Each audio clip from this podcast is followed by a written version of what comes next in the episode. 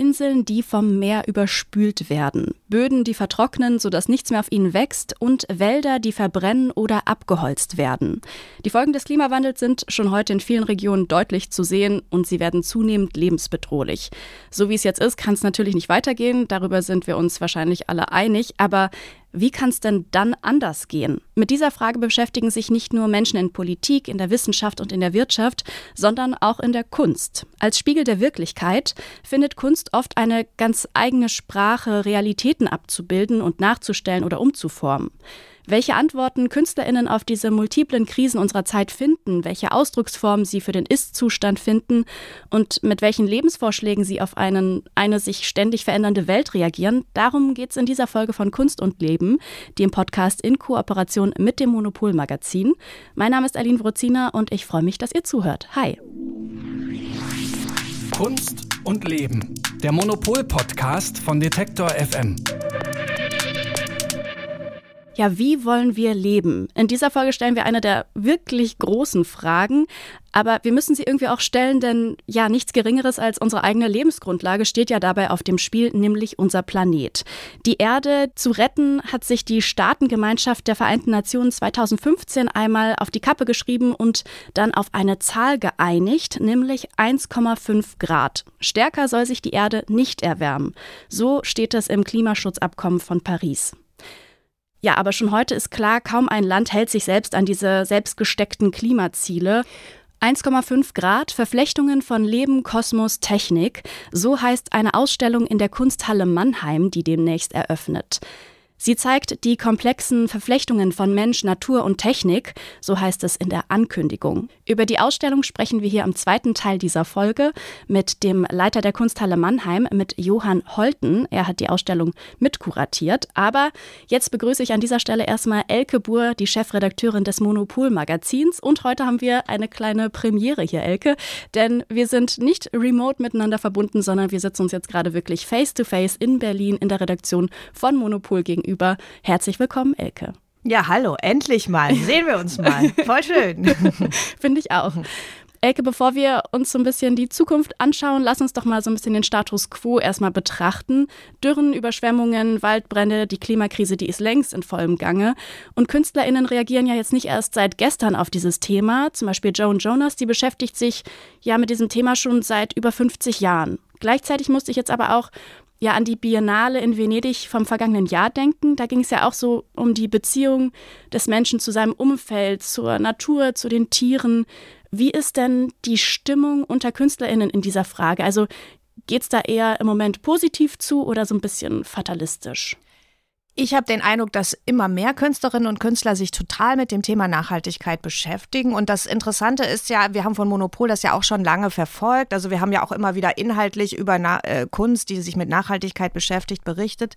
Aber auch institutionell, also es geht ja auch um den Kontext, wie äh, nachhaltig ist eigentlich der Kunstbetrieb selber. Das ist ja so eine doppelte Diskussion. Und ich habe den Eindruck, dass vor allen Dingen die zweite, äh, das zweite Thema, also was machen wir eigentlich selber an Nachhaltigkeit, was verbrauchen wir für Ressourcen und so weiter, immer mehr in den Fokus äh, gerät. Mhm. Und dass auf der anderen Seite natürlich große Ausstellungen wie eben die Biennale auch thematisch das immer weiter nach vorne rücken, das Thema einfach.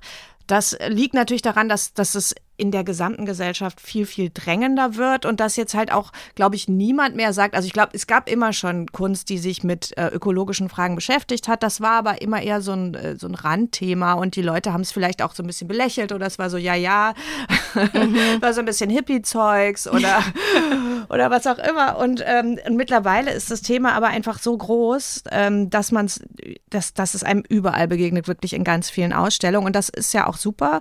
Und ähm, ich glaube, glaube, dass gerade in der Kunst, also es kommt so ein bisschen drauf an, so, also ähm, es gibt ganz, ganz viel Kunst, äh, künstlerische Werke und auch Künstlerinnen und Künstler, die da eben nicht fatalistisch rangehen, weil dass, äh, weil die es immer schaffen, einfach sich, äh, sich so eine, ihre eigene Schneise in das Thema zu schlagen. Also mhm. man kann natürlich, das gibt es natürlich auch, macht man große Fotos von abgeholzten Regenwäldern und das ist alles ganz schrecklich. So, aber äh, man kann natürlich auch sagen, irgendwie hier ist hier mein, mein Kleid, ich und mein Wurm. So, ne? Mhm. Also ich mhm. mache hier was Kleines und das, das interessiert mich. Und ich, was ich ja faszinierend fand, äh, war ja auf der Documenta, dass da da die Stimmung, was das anging, eben gar nicht fatalistisch war, sondern dass da ganz viele kleine Projekte gezeigt wurden von Leuten in Asien. Ich, ich weiß nicht, wo die sich irgendwie mit, mit, äh, mit Wasser beschäftigen, die sich irgendwie mit Aufforstung beschäftigen, die sich mit kleinen Ökosystemen beschäftigen. Und ich glaube, wenn man, wenn, wenn der, der, das künstlerische Projekt einfach ist, ich bin hier an einer an dieser Stelle und hier mache ich was, mhm. dann ist es auch überhaupt nicht fatalistisch. Also dann, mhm. glaube ich, kann einen auch die Kunst da so eine ganz schöne Perspektive drauf geben. Also es ist halt natürlich insgesamt immer noch kein schönes Thema und so weiter, ja. aber ich glaube, ich glaube, man, das sagen ja auch irgendwie so, äh, so Umweltpsychologen oder so, man muss halt von diesem Fatalismus wegkommen, indem ja. man so eine Agency entwickelt, also indem man zu dem Punkt kommt, hier kann ich was machen. Und es gibt, glaube ich, viele Künstlerinnen und Künstler, die da einen ganz guten Ansatz haben, da wirklich äh, sich ein gutes Thema zu suchen. Mhm. Und hast du das Gefühl, also so, selbst wenn sie sich jetzt mit ihrer Kunst nicht groß mit diesem Thema beschäftigen, dass sie zumindest mit ihren Materialien, also dass man da mittlerweile gar nicht mehr drum kommen kann, sich damit zu beschäftigen, wo vielleicht die Materialien oder so herkommen? Ist es immer noch sehr unterschiedlich. Also ich mhm. glaube zum Beispiel, äh, ich sag mal, äh, Jeff Koons äh, habe ich noch nicht gehört, dass er sich Gedanken darüber macht, wie er eigentlich seine großen Aluminiumskulpturen mm. genau herstellt. Aber wer weiß? Ja. ich weiß es nicht. Also es gibt immer noch auch Kunst, die einfach sehr äh, diese Materialien auch benutzt und so und ähm, die auch irgendwie sagt, das, das ist uns wichtig. Aber es gibt wirklich immer mehr Künstlerinnen und Künstler, die auch sagen, ich meine, es war ja zum Beispiel ein Künstler wie Tino Segal, hat das ja äh, schon vor, äh, vor Jahrzehnten eigentlich für sich beschlossen.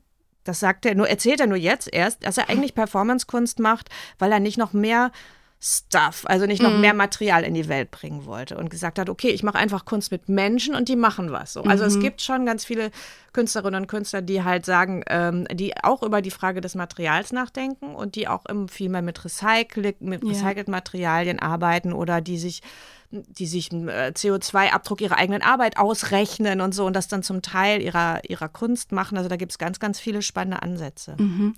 Kommen wir mal zu der Ausstellung in Mannheim. 1,5 Grad Verflechtungen von Leben, Kosmos, Technik. Also die wollen die ganz großen Verflechtungen da aufzeigen. Mit zwei der teilnehmenden KünstlerInnen habt ihr jetzt für das Aprilheft gesprochen. Erst einmal mit, mit wem genau kannst du da für uns so ein hörbares Porträt zeichnen? Ja, also ich erzähle erstmal von ähm, dem Künstler, mit dem ich gesprochen habe, weil das war wirklich spannend. Äh, der heißt Amazon Pontes und kommt aus Manaus. Mein Brasilianisch ist leider sehr, sehr schlecht. Ich spreche das alles wahrscheinlich falsch aus. ich kann dich vielleicht ein bisschen unterstützen mit meinen Portugiesisch-Kenntnissen, aber mal gucken. Ja, das war jedenfalls Amazon, Amazon Pontes. Und der, ähm, das ist ein, der ist, weiß ich nicht, so, glaube noch keine 30, also ein ganz junger Künstler, der ist geboren im Amazonas, äh, in dem, äh, auf, wirklich auf dem Land, da im Wald. Mhm. Also er sagt halt in seiner Kindheit, also seine Kindheitserinnerungen sind, er hat die Füße im Dreck um, und um, ihn, um ihn herum sind Bäume, ist der Wald. Mhm, so, das schön. ist so seine Kindheit. Dann sind seine, er kommt aus einer indigenen Familie, dann sind seine Eltern in die Stadt gezogen. Ähm, um, um zu arbeiten und äh, sein aktuelles Leben ist halt in der, äh, man, er sagt immer Peripherie, also es ist so ein Vorort von Manaus, aber der Vorort ist halt so, muss man so verstehen wie die französischen Banlieues, also es sind mhm. einfach arme Viertel, äh, äh wo er, also er ist, äh, ich sag immer er, Entschuldigung, das muss ich jetzt alles zurücknehmen, also er ist ah. nicht binär. ah, okay, also dann am besten sprechen wir den Namen Emerson. Genau, also mhm. Emerson ist nicht binär und äh, lebt in der ganzen Community von queeren Leuten mhm. da, halt in diesem Vorort von Manaus und ist gleichzeitig studierter Ökologe. Also Emerson hat Botanik studiert und ähm, die Verbindung ist halt total interessant, weil ähm, Amazon macht ähm, in der Kunstfigur, Amazon hat sich eine Kunstfigur erschaffen, die heißt Uira. Uira mhm. ist so eine Art Göttin. Also ich glaube, so, das ist so eine, so, eine, so eine gottgleiche Figur und ähm, das passiert, also die Transformation zu dieser gottgleichen Figur, das ist wie so ein Waldgeist, äh, sieht die manchmal aus, die Uira, oder auch wie ähm, ich weiß nicht, also das ist so eine Mischung aus, ähm, aus traditioneller indigener äh, Schminktechnik mhm. und Drag. Also es ist wie so ein Öko-Drag wow. oder wie so ein, so ein zauberhafter Drag oder so. Das ist, sieht total faszinierend aus. Wir, wir nehmen dann ein Foto auch aufs Cover, weil ja. es wirklich toll aussieht. Und in dieser, ähm, als, als, diese Person, ähm, also die Soira, die macht dann auch Workshops mit anderen äh, Leuten, die sich dann halt, halt auch schminken. Und, und es geht irgendwie so um so eine Verbindung zur spirituellen Tradition Tradition, also auch zur indigenen Tradition und auf der anderen Seite halt diese, ähm, ja, die, die, das, das Queere, was halt irgendwie auch sehr stark angefeindet wird in Brasilien, teilweise mhm. von großen äh, Bevölkerungsgruppen. Und ähm, was äh, Uira dann macht, ist, äh, sind so Performances zum Beispiel in so total verdreckten Flüssen. Also das sieht auch total krass aus. Diese wunderschöne Person, ja. wie so eine Art Schlange geschminkt, die dann da im Dreck äh, im Dreck liegt und dann, und dann ruft sie den Leuten zu, hier, das ist alles dreckig und, und unsere Flüsse sterben, lass uns was tun. Irgendwie, das ist so ein bisschen das. Und dann macht sie äh, Performances im, ähm, auf so gerodeter Erde, habe ich, ja. hab ich gesehen. Aber sie geht auch wirklich in den, äh, in den gesunden Urwald, um sich da auch mit den Waldgeistern zu verbinden und nimmt dann auch Leute mit, die das dann auch. Und, und, und äh, Uira sagt halt, äh, der Amazonas muss gesehen werden, ja. wenn wir ihn retten wollen. Und äh, er darf nicht nur gesehen werden vom Satellit aus, sondern wir mhm. müssen den Amazonas spüren. Mhm. Und ähm, das finde ich total interessant. Also äh, spannend finde ich auch dann, ähm, dass sie so eine Verbindung schlägt äh, und sagt, eigentlich die, die queere Community ist eigentlich wie so, ähm, wie die Pflanzen, weil man, die müssen sich gegenseitig stützen. Ähm, das sind wie so, es gibt halt so bestimmte Pflanzen, die es schaffen, auch auf Brachflächen und auf Müll und so weiter zu wachsen, weil die halt besonders widerstandsfähig sind die hat äh, Uira als Biologe oder Biologin auch untersucht. Mhm. Und, und sie zieht ja immer diese, diese Verbindung, so dass. Äh, das, ich fand das total faszinierend. Also, weil es geht darum, es geht einerseits um das große Thema Identität, was wir oft haben in der Kunst, mhm. aber wie umstandslos das da mit dieser ökologischen Frage auch ähm, verbunden wird und wie das dann auch also es wird ja oft gesagt, die Indigenen im Amazonas sind diejenigen, die äh, Widerstand leisten und die ihn retten können. Und man denkt, also ich dachte immer, ja, ja. Mhm. Also es ist, kommt einem auch so ein bisschen wie Folklore vor oder so. Ja. Ich weiß nicht. Also es ist so schwierig, damit äh, so eine Verbindung zu finden. Aber über diesen Menschen fand ich das dann auf einmal total plausibel. Mhm. Auch diese Verbindung von Identitätspolitik und eben Ökologie. Und das ist überhaupt nicht gezwungen und es wird auch überhaupt nicht gegeneinander ausgespielt, sondern es ist total klar, ähm, die Unterdrückung, er sagt auch in, äh, in Brasilien werden ganz viele Umweltaktivisten getötet und ganz viele Transpersonen. Also mhm. es ist äh, praktisch so, als wäre es so zwei Seiten der gleichen Sache. Also total spannend. Krass. Ja, das klingt auf jeden Fall ähm, nach zwei sehr großen Themen, die da mhm. miteinander verbunden werden. Und toll, dass es so wie so eine personifizierte, ja, ein, ein, Wesen gibt, was darauf aufmerksam macht, was ja eigentlich, ich finde, für uns also, oder für mich zumindest in meinem, in meinem kulturellen Dasein, ich jetzt ja nicht so an Waldgeister oder ähnliches jetzt glauben würde oder damit einfach nicht groß geworden bin, aber dass das ja auch in vielen Völkern dieser Erde total ähm, natürlich ist und ich das auch total schön finde und dass dann diese, dass Amazon sich dieser Rolle so ein bisschen angenommen hat oder was Eigenes daraus kreiert hat, um auf dieses Thema aufmerksam zu machen, auf so eine schöne und trotzdem ja drängende Art, finde ich total spannend. Ja, und er sagt halt, es ist halt so auch ähm, so ein Individuum kann halt dann irgendwie da diese Bilder schaffen, die dann so total wirkmächtig sind. Ja. Der hat mittlerweile auch, auch, der hat Performances auf der Manifesta in Pristina gemacht und so ist also mhm. reist jetzt auch rum damit und hat irgendwie dann auch eine, eine, eine internationale Wirkung. Mhm. Und ähm, ich fand es wirklich interessant. Lustig war halt, dass er ähm, immer auf Portugiesisch geschrieben hat und ich dann auf Englisch. und wir beide immer fleißig mit Diepel und so. aber funktioniert anscheinend. Es hat am Ende ja wunderbar funktioniert, genau. Okay. Und es gibt aber noch eine zweite Künstlerin, einen zweiten Künstler, mit dem der ihr noch gesprochen habt. Genau, also Anne Duque Jordan heißt die. Das ist eine äh, Künstlerin, die in Berlin lebt. Ähm, und meine Kollegin Silke Hohmann hat mit der das Interview gemacht. Deswegen kann ich davon jetzt nicht so viel äh, erzählen, wie Silke das könnte.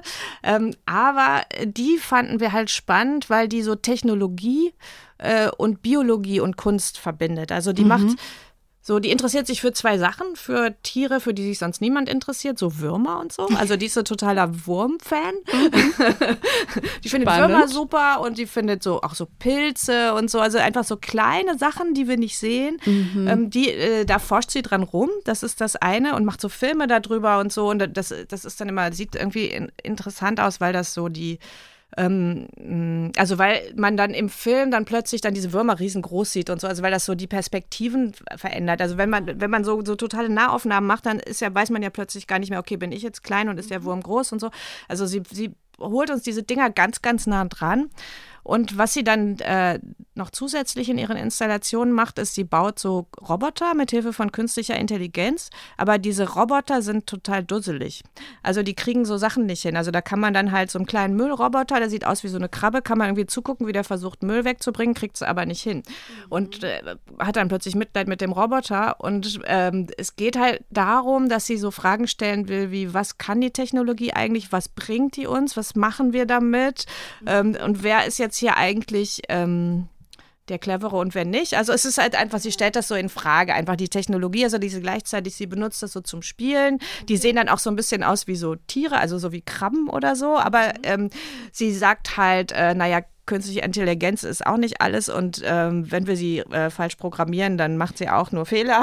Ah, ja, stimmt. Mhm. Mhm. Ja, das ist äh, Anne Duque Jordan und die ähm, hatte gerade eine große Ausstellung ähm, im Haus der elektronischen Künste in Basel. Da ist äh, Silke dann hingefahren, hat sich das angeguckt und ähm, zum Gallery Weekend, was ja auch uns bevorsteht in Berlin, wird sie eine Ausstellung hier in ähm, Berlin haben in ihrer Galerie und sie ist auch in der 1,5 Grad Ausstellung mhm. vertreten und ich bin sehr gespannt auf ihre große Installation da. Mhm, auf jeden Fall.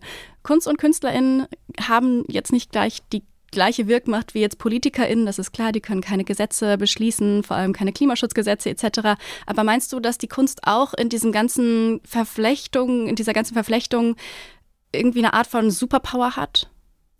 Naja, eigentlich dachte ich das nicht, aber als ich diesen, äh, diesen, diese Amazon-Person kennengelernt habe, dachte ich vielleicht doch. Ja. Mhm. so, ein, mhm. so, ein, so Magic ist der. Ähm, deswegen glaube ich, ja, also ich weiß, ich weiß gar nicht, manchmal neige ich vielleicht sogar dazu, die Kunst zu unterschätzen, so weil mhm. ich so denke, ach ja, mein Gott, ich beschäftige mich zwar die ganze Zeit mit nichts anderem, aber irgendwie bin ich ja doch in so einer Nische.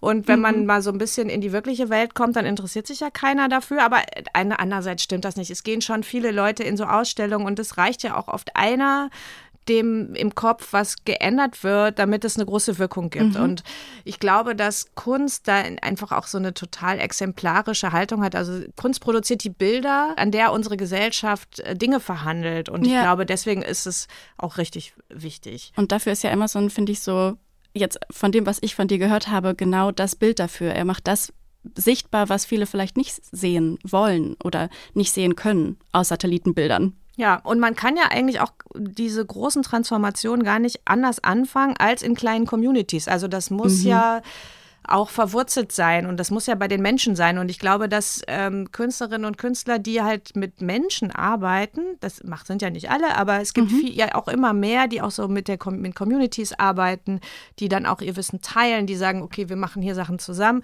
dass das einen totalen Unterschied macht. Das sagt Elke Buhr, sie ist Chefredakteurin des Monopol-Magazins und wir haben darüber gesprochen, welche Impulse es ja in der Kunst gibt in Bezug auf die Frage, wie wollen wir denn eigentlich leben. Vielen lieben Dank dir, Elke, für das Gespräch. Sehr gerne. Welche Folgen die sich zuspitzende Klimakrise schon heute für unsere Gesellschaften haben, das zeigt die Ausstellung 1,5 Grad Verflechtungen von Leben, Kosmos, Technik in der Kunsthalle in Mannheim. Welche Fragen und Antworten KünstlerInnen in dieser Angelegenheit stellen, darüber spreche ich im zweiten Teil dieser Folge mit dem Leiter der Kunsthalle Mannheim, mit Johann Holten.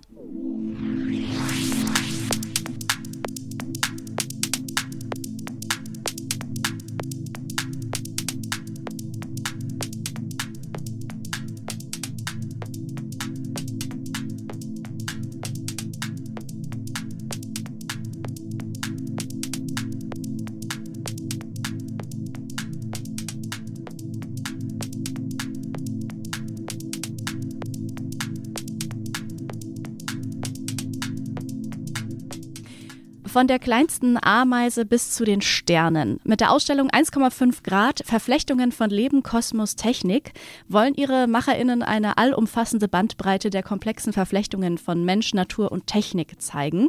Dabei schauen sie sich auch an, wie Kunst und Aktivismus zusammenhängen, welche Rolle die Beziehung zwischen Tier und Mensch spielt und welche Verstrickungen es zwischen Kunst, Wissenschaft und Technologie gibt. Bei der Ausstellung geht es den MacherInnen nicht darum, Bilder für die Klimakrise zu finden, sondern darum, aufzuzeigen, wie sehr eigentlich alles miteinander zusammenhängt. Mit diesen Fragen hat sich Johann Holten gemeinsam mit seinem Team beschäftigt und zu welchen Erkenntnissen sie gekommen sind, das erfahren wir jetzt gleich hoffentlich selber von ihm. Hallo Herr Holten, herzlich willkommen bei Kunst und Leben. Hallo. Herr Holten, Sie stellen mit Ihrer Ausstellung die ganz, ganz großen existenziellen Fragen des Lebens. Wo fängt man denn da an? Ja, das ist in der Tat gar nicht so einfach, wenn man sich daran macht, äh, vor ungefähr zwei Jahren, äh, wie wir es gemacht haben, an eine Ausstellung zur Fragen der Nachhaltigkeit und auch die Frage, genau welche Rolle Kunst in diese große Debatte, die ja äh, unsere ganze Gesellschaft schon jetzt beschäftigen und es bestimmt auch noch in den nächsten ein, zwei Jahrzehnten beschäftigen werden. Wir merkten schnell, dass wir nicht das Gefühl hatten, dass wir ein sozusagen separates Gebiet von dieser Frage Nachhaltigkeit rausschneiden ähm, könnte, um nur eine Ausstellung darüber zu machen. Nicht nur eine Ausstellung über Kohle, äh, Öl und Gas und Feuer, sondern dass wir eigentlich, dass die Debatte so weitreichend ist, dass wir uns gar nicht in eine Ausstellungsthema alles abhandeln können. Deswegen sind wir auf die Idee gekommen oder ganz schnell zur Überzeugung gekommen, dass wir Fragmente verteilen wollten über das ganze Museum. Es geht in den Sammlungsräumen hinein und es fängt im Erdgeschoss in den Wechselausstellungsräumen aus und wächst auch über das Museum hinaus in dem städtischen Raum Mannheims. Weil nur so glauben wir eigentlich nah dran genug zu kommen, nicht alles, aber mindestens zu zeigen, dass es eben nicht eine Nische, Nachhaltigkeit ist keine Nische, die hier abgehandelt werden können und dann ist der Rest der Gesellschaft, sondern eigentlich zunehmend für die gesamte Gesellschaft relevant. Sie zeigen ja Werke aus der Sammlung an sich. Es sind aber ja auch eigens für die Ausstellung Werke entstanden. Wie sind Sie denn da bei der Auswahl vorgegangen? Also gab es irgendjemanden, den Sie unbedingt zeigen wollten? Uns war natürlich klar, dass es ähm, in den letzten paar Jahren viele äh, Gegenwartskünstler gibt, die sich auch sehr existenziell mit diese Fragen der Nachhaltigkeit und genau wie Kunst in die eine solche ästhetische Debatte auch eine Rolle spielen kann, beschäftigen. Deswegen war das auch sehr natürlich oder gefühlt, dass es wird eine Ausstellung mit ganz viel Gegenwartskunst.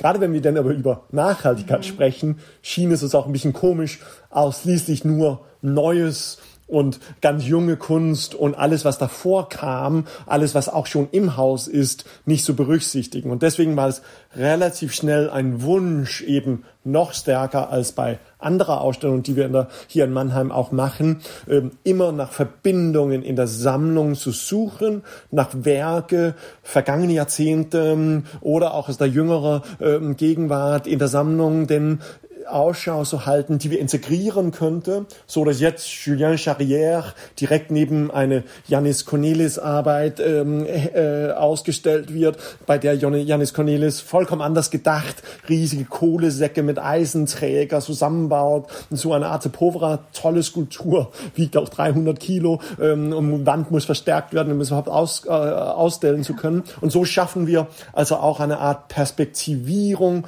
auf diese ganz junge oder jüngere Generation von Künstlern, die sich mit diesen Fragen auch sehr in ihren Praxis beschäftigen. Für die Installation Chor von dem syrischen Künstler Basat Suleiman haben Sie über einen öffentlichen Aufruf alte Elektrogeräte gesammelt, also Mikrowellen, Kühlschränke und Backöfen. Wie gut hat denn das funktioniert? Wenn man sowas, äh, so ein öffentlicher Aufruf macht, muss man auch ähm, darauf befasst sein, dass man nicht 100 Prozent das Ergebnis steuern kann.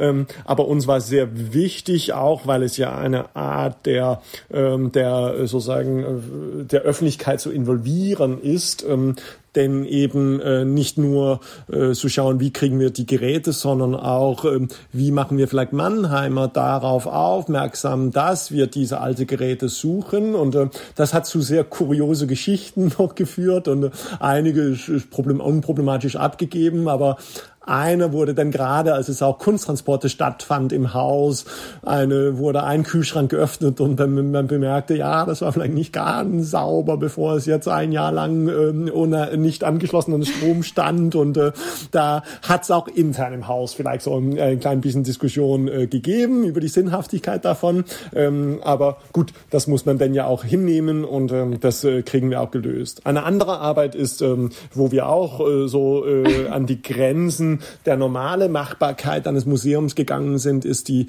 neue Arbeit von Daniel Canoga, einem amerikanisch-spanischen Digitalkünstler, der für alle unsere Bildschirme ähm, und auch große LED-Werbesäule im ähm, in dem Atrium, eine live generierendes äh, Kunstwerk aus dem aktuellen Energiestrommix Europas gebaut hat. Man sieht also immer aktuell von dem Tag aus ein Jahr zurück, wie eben der Energiemix Europas tatsächlich hergestellt wird. Diese Frage, die uns diesen Winter alle beschäftigt haben, privat, ob es war, dass man nur zwei Minuten kürzer äh, geduscht hat, mhm. bis hin zu uns als Museum natürlich mit riesige Klimaanlagen alle beschäftigt haben, werden in eine live generiertes, täglich sich neu zusammenstellende Arbeit gezeigt. Da ist es ganz andere Fragen. Da geht es darum, wo, wo fängt der Feuer, äh, Firewall an, wie kommt er an die Geräte dran und wie arbeiten wir zusammen, zusammen mit seinen Programmierer in Madrid. Ähm, und äh, so ist es halt immer wieder spannend, äh, junge Kunst oder neue Kunst zu produzieren. Aber das ist ja auch ein Teil dessen, was diesen Beruf doch auch sehr attraktiv macht. Jetzt nochmal ganz kurz zurück zu diesen Elektrogeräten, so in dem Thema Nachhaltigkeit. Was machen Sie denn mit diesen Geräten nach der Ausstellung? Die Geräte waren ja eh für die Entsorgung vorgesehen ähm, und äh, deswegen ist es aber klar, dass man denn, ah. äh, das ist ja denn Geräte, sind keine neue Geräte, weil die Menschen haben sich ja, glaube ich, nicht einen neuen Kühlschrank gekauft, um uns denn den alten zu spenden, sondern weil die eh einen Kühlschrank hatten, die sie abgeben wollten, dann uns gegeben und so haben wir also eben einfach sehr früh auch eine Vereinbarung getroffen, dass wir Geräte eben professionell sozusagen abgeben können. Ähm, und so ist ähm, also keine Mehrbelastung dadurch, sondern eigentlich nur eine Zwischennutzung, könnte man sagen, der Geräte, bevor sie dann eh endgültig entsorgt werden, äh, vorgesehen. Okay. Welche Rolle spielt denn Nachhaltigkeit generell in, ihren, in den Strukturen ihres, ihres Hauses? Schon 2011 hat man sich auf dem Weg zum Passivhausstandard für Museums gegeben mit dem äh, mit der Sanierung des Altbaus. Das war damals ein höchst ähm, ausgetüfteltes Konzept äh, mit dem Fraunhofer Institut ähm, zur Sanierung des Altbaus gemacht. Das ging mit dem Neubau weiter. Sowas wie LED-Umrüstung, das ist bei uns längst Standard. Da gibt es einige Kollegen, wo das sozusagen auch, weil es keine Gelder dafür gab, äh, erst jetzt eine Rolle spielt. Wie kriegt man auf LED umgerüstet? Gerüstet. Das ist längst hier auch integriert und auch der Neubau ist nach Passivhausstandards ähm, errichtet worden. Ähm, und so äh, ist es also kein neues Thema, auch in unseren Strukturen. Das bedeutet aber längst nicht, dass wir fertig sind weil wir sind natürlich als Institution, als Museum auch mit unserem relativ kleinen Beitrag natürlich auch Teil der gesamten gesellschaftlichen Entwicklung dahin. Auch Museen müssen eines Tages komplett CO2-neutral arbeiten und das wird einen langen Weg dorthin. Und äh, wir sind jetzt gerade dabei, ähm, auch in einem fördernden Programm ähm, unsere CO2-Bilanz sozusagen ganz genau zu erstellen. Wir arbeiten parallel schon an die CO2-senkende Maßnahmen, die, von der wir eh kennen kennen. Aber erst mit Bilanz können wir ja eigentlich auch Planzahlen machen, wie der komplett abgebaut wird, auch der restliche, oder dass wir sogar in einem positiven Überschuss eines Tages von CO2 kämen, weil auch Solaranlage ist schon in der Planung. Das war vor zwei, drei Jahren städtisch nicht möglich, Gelder dafür zu bekommen. Plötzlich in diesem Winter gab es neue Förderprogramme und neue Förderzöpfe, in der das möglich war. Da muss man aber dann schon vorbereitet sein, sich als Museum schon mit dem Thema beschäftigt haben, um dann auch zu sagen, ja, das machen wir mit, wir haben es hier, lass uns sozusagen das doch auch angehen. Deswegen, das ist eine riesige ein riesiges Thema, ähm, das eben auch längst nicht mit dieser Ausstellung fertig ist. Dennoch haben wir uns auch sehr bewusst entschieden, nicht eine Überkonzeptionalisierung von unserer CO2-Reduktion zur Ausstellung zu machen, nicht irgendwie zu sagen, diese Ausstellung muss komplett perfekt sein und dann ist es egal bei der nächsten Ausstellung. Mich interessiert eigentlich eher, wie nutzen wir diese Ausstellung so einen mhm. weiteren Schritt hin zu dem tatsächlich eines Tages CO2-neutralen oder ganz fußdruckneutralen äh, Betrieb des Hauses. Das ist die viel wichtigere Frage, als irgendeinen Leuchtturm zu machen und danach das alles schleifen zu lassen. Wir haben uns auch deswegen für, auch für exzessive Werke entschieden. Wir machen eine Performance mit dem niederländische Künstlergruppe Apparatus 22 so Öffnung. Das wird in einem plötzlichen so Ausschuss an Exzess auch kommen. Ähm, und äh, da bedenken wir natürlich, wie wir diesen Exzess sozusagen denn trotzdem so nachhaltig wie möglich machen. Aber es ist, glaube ich, den falschen Weg zu glauben, ah, jetzt ist alles nur irgendwie kleine Flamme und bloß nichts machen und so. So wird unsere Welt nicht funktionieren. Wir müssen gerade in der Kunst nach Wege suchen, wie weiterhin Explosionen von Energie, Visualität, Ästhetik möglich sind und dennoch uns überlegen, wie wir alle das Überflüssige wegschneiden, reduzieren oder auch kompensieren. Mhm, mhm. Also das Ganze viel ganzheitlicher denken und nicht nur auf eine Ausstellung betrachtet. Ähm, die Ausstellung 1,5 Grad, die beschränkt sich ja nicht nur auf die Kunsthalle Mannheim, das haben Sie ja schon gesagt. Es gibt auch eine Kooperation mit der Bundesgartenschau Mannheim in diesem Jahr. Hier werden Werke von Olaf Holzapfel und Fabian Knecht zu sehen sein. Und diese Werke im öffentlichen Raum, die sollen ja auch eine Einladung an die BesucherInnen sein, selbst aktiv zu werden. Wie genau kann ich mir das vorstellen? Also was, was wird da ablaufen? Ähm, der Bundesgartenschau ist eben für Mannheim eine sehr große Setzung ähm, und de, das ist auch eins der Gründe, warum diese, weil der Bundesgartenschau hier nicht nur als Blumenschau gedacht ist, sondern eben als Auseinandersetzung mit der städtischen Entwicklung, der Nachhaltigkeit auch von Grund an angelegt ist ähm, und deswegen sind diese Themen einfach in der Stadt auch sehr präsent. Das ist natürlich ein ganz anderen Raum als hier im immer noch sehr öffentlichen Kunsthalle Mannheim, aber ja doch geschützten künstlerischen Raum. Ähm, mit äh, Holzapfel und Knecht, äh, mit Olaf und Fabian habe ich deswegen sozusagen ganz von Anfang an auch an Werke äh, äh gearbeitet, die so von mehrerer, in mehreren Aspekten gleichzeitig auch verstanden werden können. Sowohl von der, der gar nicht irgendwie erwartet, Kunst hier zu sehen und eher auf Familienausflug mit Kinder und, äh, und Oma da irgendwie rumlaufen und da einen Effekt macht, der sich aber rausholt. Und Fabian wird deswegen eine seiner Isolationsstücke bauen auf eine sehr unscheinbare Wiese in der aber Bienen, sehr, sehr geschützte, sehr, sehr streng geschützte Erdbienen auch in dem Boden leben. Und der wird dort eine weißen Kubus aufstellen, ein Museum auf dem, auf der Wiese sozusagen, der von außen nur wie ein Zweckbau aussieht, aber gehst rein und plötzlich stehst du in einem vollkommen weißen, gestrichenen Raum mit Neonlicht und diese Pflanzen, die eigentlich wie, ja, wie, wie beiläufig normalerweise wirken, wir werden davon vorbeigegangen, hätte gar nicht rechts geschaut, weil es nur das zufällige Gestrüpp ist, wird plötzlich gerahmt zum Kunstwerk und wir machen also die Rahmung nicht im Museum, sondern auf dem Gelände. Und das ähm, ist ein Werk, das auch, ich überzeugt bin, gerade in diesem Kontext der Bundesgartenschau sehr gut wirken wird. Holzapfel hat eher so eine Art ähm, Steg, einen labyrinthischen Steg, in der er mit traditionellen Bauweisen eben einen großes skulpturale Gesamteffekt geschaffen haben. Das sind sowohl an Rebdach erinnernde, erinnernde ähm, äh, Strukturen, es sind aber auch Flecht, äh, geflochtene Strukturen mit rechtige Handflechter, die mit Weide noch flechten können und dann bis hin zum große Fachwerkkonstruktionen äh, wie von Fachwerkhäuser probiert eigentlich zu sprechen über sozusagen das Wiederentdecken traditioneller und damit auch klimaschonende Bauweisen in diese sehr skulpturale, meandernde Pfad, in der man aber auch einfach mit dem Picknickkorb durchlaufen kann und sich darüber freuen oder eben dann vielleicht auch sich hinsetzen kann und sich etwas länger damit beschäftigen. Welchen Effekt hatte denn jetzt abschließend noch diese ganze Arbeit auf Sie? Sie haben ja auch gesagt, dass es, ich glaube, zwei Jahre haben Sie jetzt daran gearbeitet. Das, das macht ja was mit einem, sich mit diesem Thema so eindringlich zu beschäftigen.